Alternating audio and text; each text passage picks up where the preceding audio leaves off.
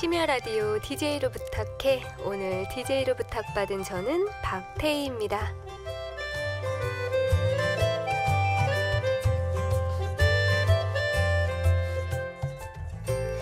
여러분에게 최고의 DJ는 어떤 분이셨나요?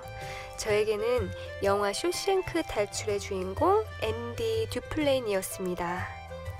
그는 독방에 갇힐 것을 알면서도 교도소장의 방을 잠궈놓고 피가로의 결혼을 틀었었는데요.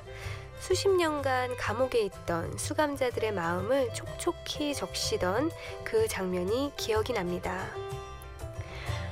혹이라도 감옥처럼 척박한 마음이 드는 새벽이라면 이 노래로 저와 함께 탈옥하셨으면 좋겠습니다.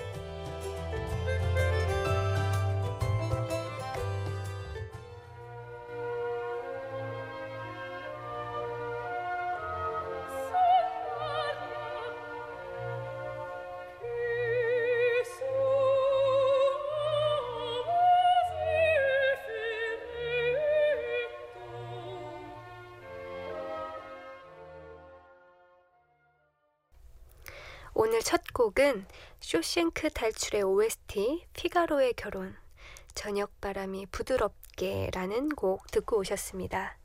이 영화 기억나세요? 저는 주인공이 그 교도소에서 노래를 틀어주던 그 장면과 지붕 공사를 한 뒤에 동료들에게 맥주를 나눠주라고 하던 장면이 너무 좋았어요. 희망이 없는 것 같은 공간에서도 마음을 나눌 수 있는 방법을 끝없이 찾는다는 게 지금 우리한테도 조금 필요한 것 같습니다. 심야 라디오 DJ를 부탁해 어제에 이어서 오늘도 DJ를 부탁받은 박태희입니다. 저는 지난 4월 13일에 방송을 했었고요. 제작진에 의해서 4월에 DJ로 선정이 돼서 이틀 동안 이 음악을 또 듣게 되네요. 예, 여러분과 함께하고 있습니다. 음, 감사합니다. 이런 비지까지 깔아주시고. 오늘도 어제에 이어서 4월 동안 DJ를 부탁해 코너로 여러분들이 보내주신 문자 메시지와 미니 댓글을 소개하면서 오늘은 여러분들의 신청곡으로 1시간 동안 함께할 예정입니다. 자, 문자 좀 볼까요? 여러분들이 보내주신 문자 살펴보다가요. 제일 눈에 띄었던 사연이 있었는데요. 김훈님이 보내주신 완전한 돌직구 문자였어요. 녹음 방송입니다. 음악 신청하셔도 소용없어요. 거의 매일 이 문자가 등장을 하는데요. 제작진의 마음을 굉장히 아프게 하는 문자입니다. 사실 저를 포함한 일반인 분들이 프로를 만들어가는 거라 생방으로 한다는 게 무리가 좀 있어요. 그래서 우리가 아마 생방으로 나간다면 긴장들을 많이 하기 때문에 아무 말도 못하고 침묵의 생방송이 진행될 수도 있을 거예요, 여러분. 녹음 방송인 거 그런 부분들은 조금 양해를 부탁드립니다. 대신 오늘은 한 번에 쭉 여러분들의 신청곡 팍팍 틀어드릴 거예요. 음, 문자 또 볼까요? 박준영님이 보내주신 미니 메시지인데요. 전 이번에 2년 동안의 준비 끝에 취업에 성공했습니다. 하지만 채용형 인턴 과정이라 90% 정규직 전환이라는 압박에 너무 걱정이 많이 되네요. 지금은 연수 과정 중인데 동기들과 정도 많이 들고 했지만 앞으로 남아있는 경쟁이라는 단어가 너무 슬프게 합니다. 힘내라고 응원해주세요. 라고 문자 보내주셨습니다. 아, 요즘 청춘들의 가장 큰 고민 중에 하나가 취업일 텐데요. 저는 지금 대학병원에서 세포병리사로 근무를 하고 있어요. 저도 정규직 채용 전에는 1년 반 정도는 뭐 요즘 우리가 듣기 좋은 말로 하는 그 열정페이라고 표현하죠. 거의 점심값 정도? 그것도 안 되는 그런 인턴 월급을 받았었어요. 그때는 뭐 이렇게 다닌다고 이게 정규직이 보장될까 저도 고민이 많았던 그런 기억이 있는데요. 어쨌거나 저는 사실 운이 좋은 케이스였던 것 같고요. 주변을 보면 음, 노력을 많이 하긴 하지만 노력한다고 다 되는 것 같지도 않고 그래서 아, 이런 인턴 과정이라는 게 좀 바뀌긴 바뀌어야 할 것 같습니다. 박준영님 힘내시고요. 신청해 주신 투엘슨 할 말이 있는데 보내드릴게요. 함께 듣고 돌아오겠습니다.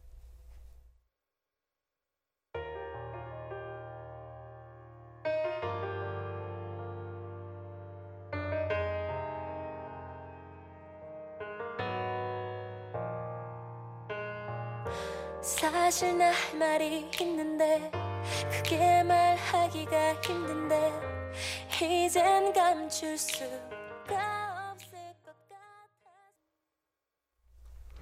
투엘슨 할 말이 있는데 듣고 오셨습니다. 이번 주면 모든 학생들이 아마 중간고사가 끝난 시점인 것 같아요. 그 며칠 전에 제가 점심 먹으러 밖에 나갔더니 중고등학생들이 엄청 많, 많더라고요, 밖에. 그래서 이 시간에 왜 이렇게 다 밖에 나와 있나 했더니 지금이 시험 기간이라고 하더라고요. 음, 책가방을 맨 학생들을 보니까 저도 학창 시절에 시험 끝나면 그때 뭐 사실 시험을 잘 보고 못 보고가 뭐 중요한 게 아니라 끝난다는 게 중요한 거니까 왠지 그 큰일을 치르고 난 것 같은 그래서 꼭 보상을 받아야 된다 뭐 그런 심리로 친구들하고 분식집에서 떡볶이, 뭐 쫄면, 있는 거 없는 거 다 시켜서 먹었었던 그런 추억이 생각이 나더라고요.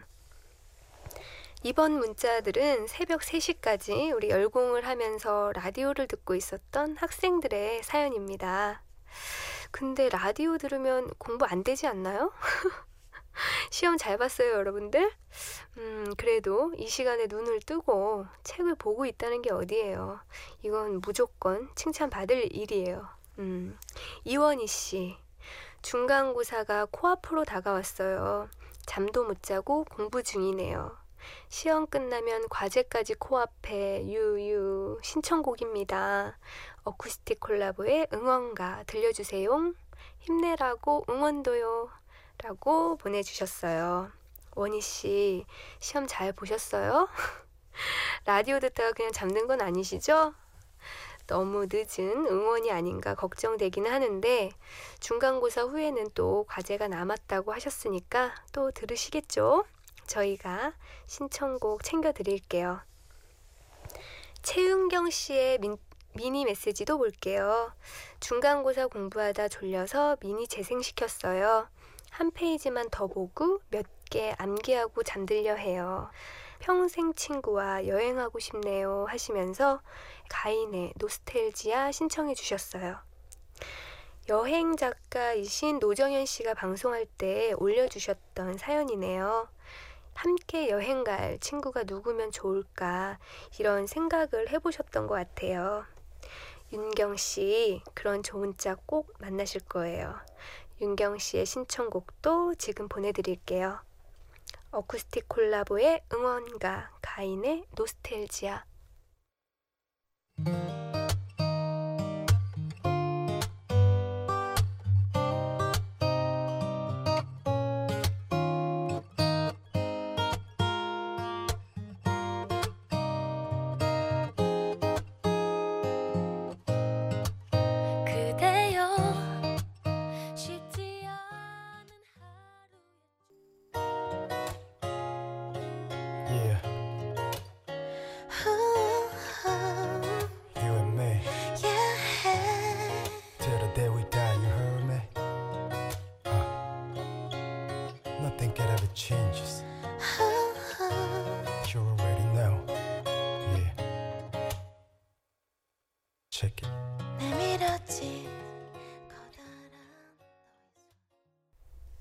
어쿠스틱 콜라보의 응원가 가인의 노스텔지아 듣고 오셨습니다. 여러분은 지금 심야 라디오 DJ로 부탁해 듣고 계시고요. 저는 1일 DJ 박태희입니다.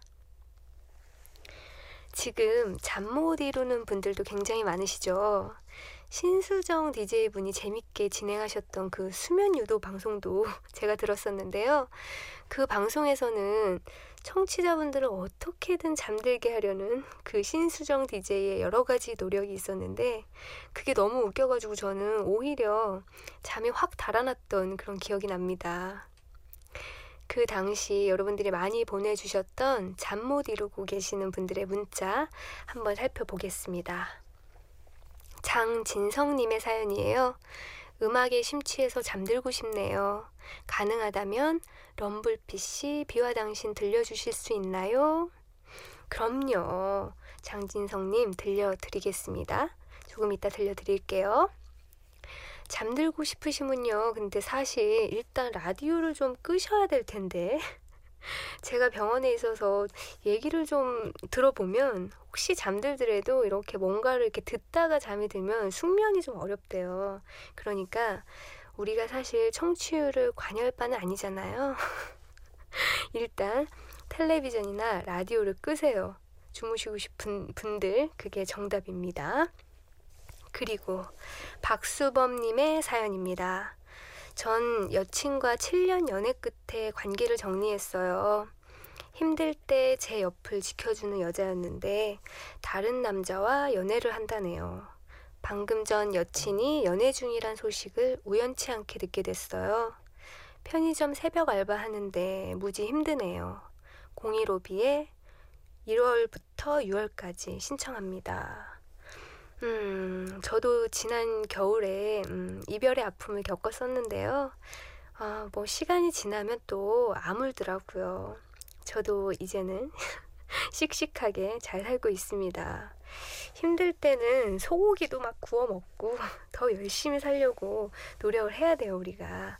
이럴 때일수록 맛있는 거 많이 챙겨 드세요. 우리 이 DJ를 부탁해 프로그램이 사실 예산이 없어서 소고기는 상품으로 못 드린다고 하고요. 그렇다면 제가 노래라도 챙겨드리겠습니다. 럼블피쉬의 비와 당신, 015B의 1월부터 6월까지 이어서 듣고 오겠습니다.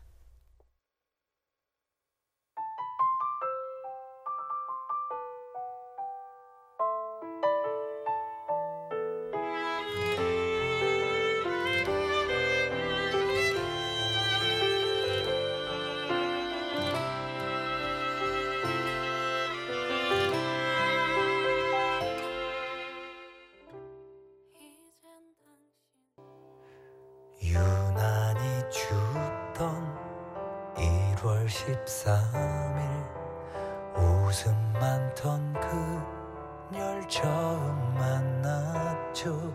한 번 더 생일을 남자친구와 보낸 적 없다.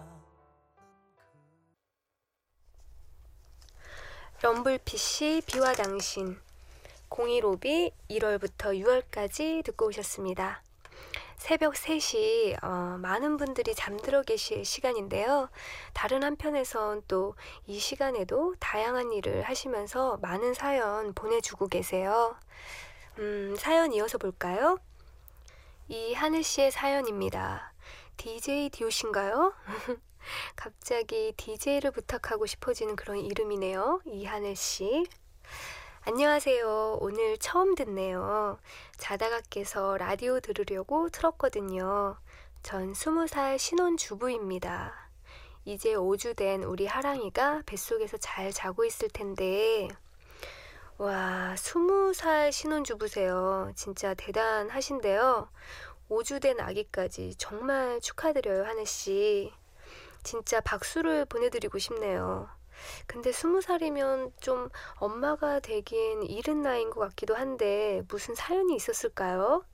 하늘 씨의 이야기도 좀 들어보고 싶네요. DJ를 부탁해 한번 출연해 주세요.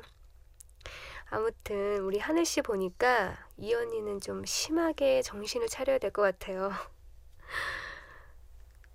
하랑이가 부디 건강하게 잘 자라길 이 이모가 기도를 좀 하겠습니다. 우리 하늘 씨 아이 건강하게 출산하고 나면 또 한번 문자 남겨주세요.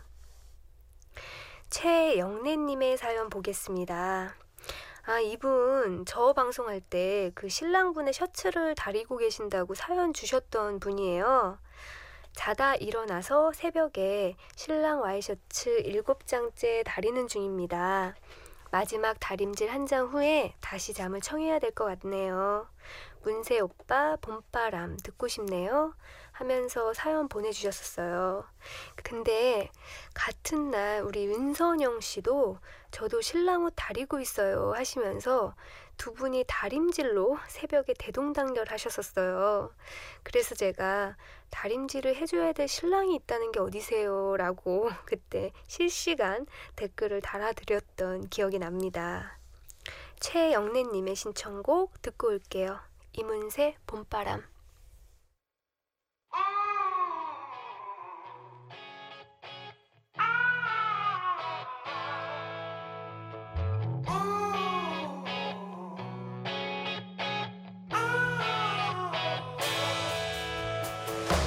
라일락꽃 거리마다 가득 코끝이 아려와 이문세 봄바람 듣고 오셨습니다.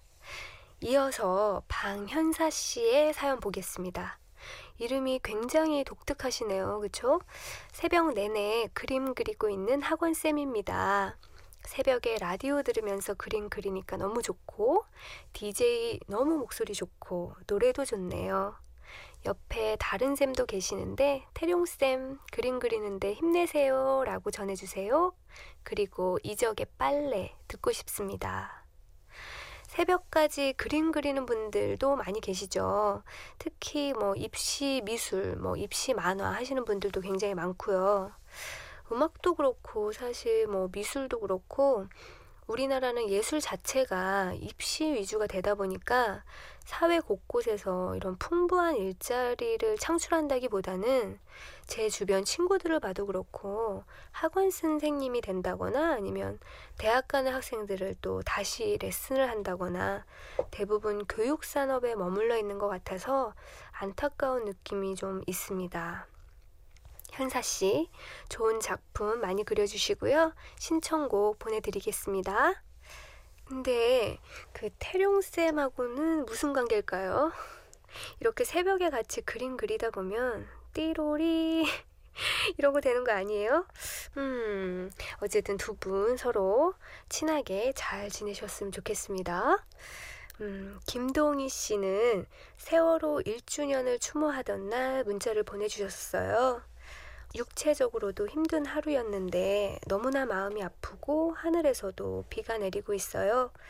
우리가 살아가면서 진짜 힘든 일이 많지만 어제의 일은 살면서 잊지 말고 기억하고 살아야 할 것 같네요. 나월의 같은 시간 속에 넣어 신청해 주셨습니다. 이날 방송은 음, 별다른 멘트 없이 굉장히 차분하게 진행이 됐는데요. 아직도 풀리지 않은 문제들이 사실 많이 남아 있잖아요. 이 일이 나에게 닥친 일이었다면 어떤 도움이 필요할까? 사실 저도 많이 고민하는 중인데요. 답을 낸다는 게 참 쉽지가 않네요. 음, 신청곡 보내드릴게요. 이적의 빨래, 나월의 같은 시간 속에 너 듣고 오겠습니다. 빨래를 해야겠어요 오후엔 비가 올까요? 그래도 상관은 없어요. 괜찮아요. 뭐라도 해야만 할 것 같아요. 그러면 나을까 싶어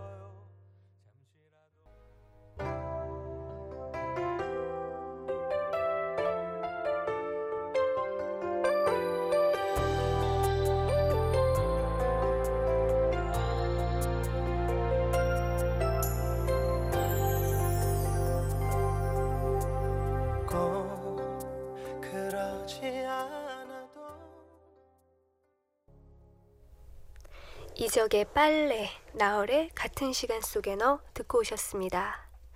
여러분은 심야 라디오 DJ를 부탁해 듣고 계시고요. 저는 1일 DJ 박태희입니다.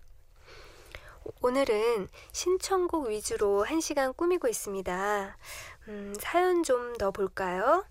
박성남 씨는 여행을 준비하고 계신가 봐요. 부가킹즈의 여행길 신청합니다. 이 노래 들려주시면 더더더 신나게 여행 준비할 수 있을 것 같아요. 라고 보내주셨는데요. 아, 너무 부럽습니다. 지금 너무 좋은 봄날이잖아요. 떠나셨는지 모르겠어요. 저는 4월 방송 중에 그 박준 여행 작가님이 하신 말씀이 굉장히 인상적이었어요. 작가님은 그 엑셀로 막 차트를 만들어 가면서 우리가 하는 여행에 충격을 좀 받으셨대요. 요즘 여행이 사실 그 TV나 뭐 블로그에서 남들이 맛있다, 뭐 좋다 하는 그런 장소를 그대로 확인하고 오는 여행이 되는 것 같아요. 좀, 음, 제일 좋은 데만 가겠다고 하는 그런 욕심인 것 같은데, 그렇게 효율성만을 따지는 여행이 과연 좋은 여행인지 모르겠다. 그 말씀 하셨었는데, 그 말에 저도 공감이 가더라고요.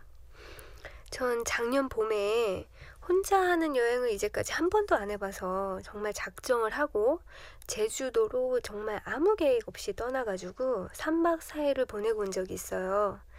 정말 계획 없이 가다 보니까 처음에는 어디 가지? 뭐, 뭐 해야 되지? 약간 정신이 없었었는데요. 현지에서 처음 보는 분들하고 그 게스트하우스라는 곳을 제가 너무 가보고 싶었었거든요. 거기에 가서 저녁에 맥주 파티도 해보고요. 또 어느 날 새벽에는 온천을 하러 갔다가 그곳에 근무하시는 분이 여행 왔으니까 이런 낭만도 있어야 된다. 막 그러시면서 굳이 샌드위치를 또 사주시겠다고 해서 그 아침에 온천하고 나면 얼굴 붉어지는 거 여러분들 아시죠? 그 해서는 안 될 맨 얼굴로 낯선 남자와 샌드위치를 먹어보기도 했었어요. 음, 여행은 이렇게 계획되지 않은 사건들이 좀 있어야지 기억에 많이 남는 것 같아요. 박성남 씨도 준비만 너무 많이 하지 마시고 그냥 가볍게 떠나보세요.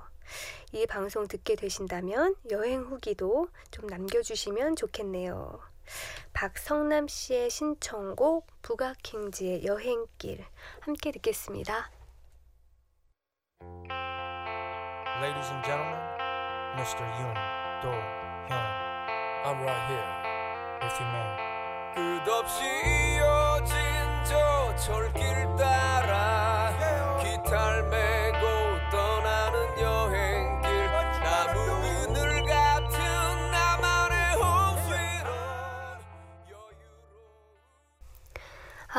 벌써 4시가 다 되어가네요.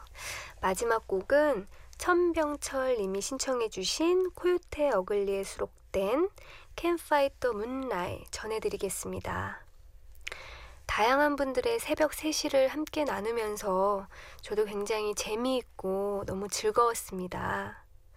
이제 저는 저의 자리로 돌아가겠습니다.